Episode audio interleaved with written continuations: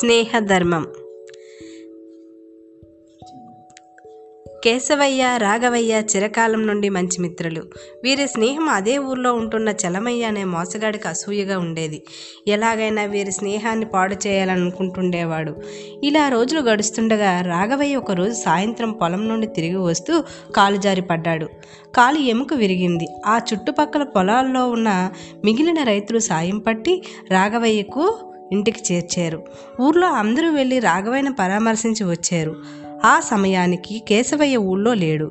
కనుక కేశవయ్య మాత్రం వెళ్ళలేదు. చలమయ్య ఆ మిత్రులను విడదీయడానికి ఇదే మంచి అదను అనుకుని రాఘవయ్య ఇంటికి వెళ్ళి పరామర్శించి కేశవయ్య రానందుకు అతని మీద నెపం వేశాడు.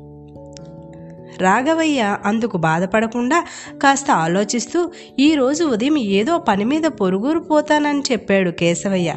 వెళ్ళాడేమో అన్నాడు. అయ్యో వెర్రివాడా నేను ఇప్పుడు ఇతని ఇంటి మీద నుంచే వస్తున్నాను. హాయిగా ఆరుబయట ప పడక కుర్చీలో పడుకుని విశ్రాంతి తీసుకుంటున్నాడు. నేను నీకు జరిగిన ప్రమాదం గురించి చెప్పినా సరిగ్గా వినిపించుకోలేదు.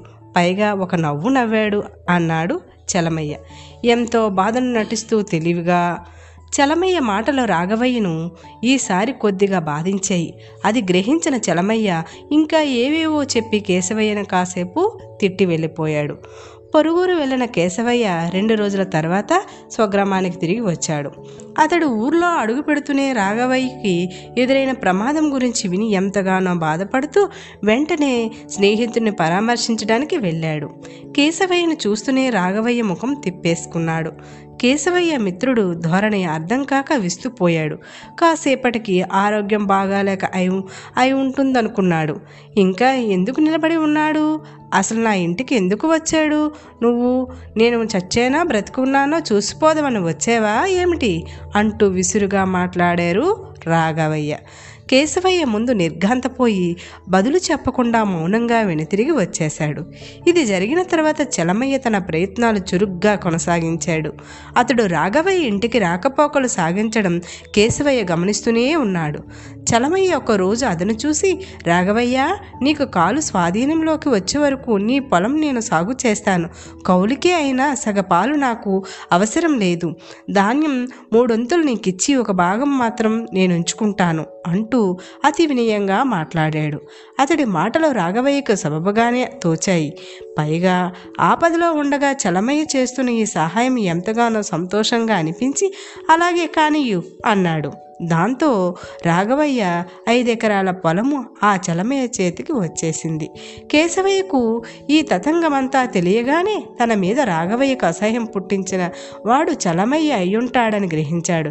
వెంటనే అతడు చలమయ్య ఇంటికి వెళ్ళి రాఘవయ్య నన్ను అనుమానించిన సంగతి నీకు తెలిసే ఉంటుంది. వాడు సర్వనాశనం కావాలి. అందుకని ఇలా వచ్చాను అన్నాడు. చలమయ్య విస్తుపోతూ నన్నేం చేయమంటావు?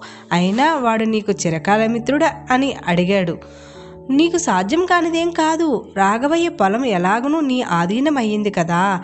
పంట వచ్చాక ధాన్యం ఒక గింజ కూడా అతడికి ఇవ్వకు. దాంతో తిండికి మాడి చస్తాడు అన్నాడు కేశవయ్య కోపంగా. అదేలా సాధ్యం. కా కౌలు పత్రంలో ధాన్యం మూడు వంతులు అతడికి ఇస్తానని వ్రాసి ఇచ్చాను అన్నాడు చలమయ్య. పత్రంలో వ్రాస్తే మాత్రం ఏం? రాత్రికి రాత్రి కుప్పలు మా మార్చి నూర్చి ఇంటికి చేర్చుకో. గడ్డి తగలబెట్టి కుప్పలు ఎవరో కాల్చేశారని ప్రచారం చెయ్యి అని సలహా ఇచ్చాడు కేశవయ్య. ఎంత నేర్పుగా. ఆ సలహా బాగా నచ్చింది చలమయ్యకు. ఆ ఏ ఆ ఏడు సకాలంలో వర్షాలు పడి పంటలు బాగా వస్తుండగా కేశవయ్య మళ్ళీ ఒకసారి చలమయ్యను కలుసుకుని సిద్ధంగా ఉన్నావా? అని అడిగాడు. రేపు రాత్రికే కుప్పలు నూర్చేసి నీ సలహా పాటిస్తాను అన్నాడు చలమయ్య.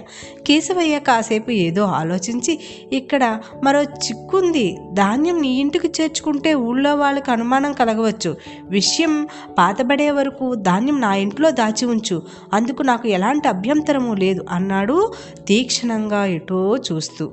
చలమయ్య లోపలే సంతోషిస్తూ ఈ సాయం చేసి పెట్టేవంటే నీ కష్టం ఉంచుకోను. రెండు బస్తాల ధాన్యం ఉంచుకుంటానులే అన్నాడు. ఎంతో ఉదారంగా నాకు ధాన్యం అవసరం లేదు పగ చల్లారాలి అంతే అంటూ వెళ్ళిపోయాడు కేశవయ్య విసురుగా. మరుసటి రోజు రాత్రి అనుకున్నట్లే కుప్పలు నూర్చి ధాన్యం కేశవయ్య ఇంటికి చేర్చి గడ్డి తగలబెట్టేశాడు చలమయ్య. కుప్పలు ఎవరో కాల్చేశారనే తనే ప్రచారం ప్రారంభించాడు కూడా. ఈ సంగతి విన్న రాఘవయ్య గుండెల్లో రాయి పడింది. ఆ పరిస్థితుల్లో కేశవయ్య అతడి ఇంటికి వెళ్ళాడు. స్నేహితుని చూడగానే గతం గుర్తొచ్చి పశ్చాత్తాపం చెందుతూ క్షమాపణలు కోరిన తనకు జరిగిన అన్యాయం గురించి చెప్పి బాధపడ్డాడు రాఘవయ్య. అందుకు కేశవయ్య నవ్వుతూ పిచ్చివాడా మనలో మనకు క్షమాపణలు ఏమిటి? ఇహపోతే నీ ధాన్యం భద్రంగానే ఉంది. అదిగో బల్ల మీద తీసుకొచ్చాను చూడు అన్నాడు. పా పాలేరులో బల్లంలోంచి ధాన్యపు బస్తాలు దించి రాఘవయ్య నట్టింట చేర్చారు. పాలేర్లు బలం బల్లల్లోంచి ధాన్యపు బస్తాలు దించి రాఘవయ్య నట్టింట చేర్చారు. నాలుగు రోజుల తర్వాత చలమయ్య కేశవయ్యను కలుసుకుని ధాన్యం తోలిపెట్టమని అడిగాడు. కుప్పలు తగలబడితే ధాన్యం ఎక్కడి నుంచి వస్తుంది? ఈ మాట మరెవరితో అయినా అనేవు.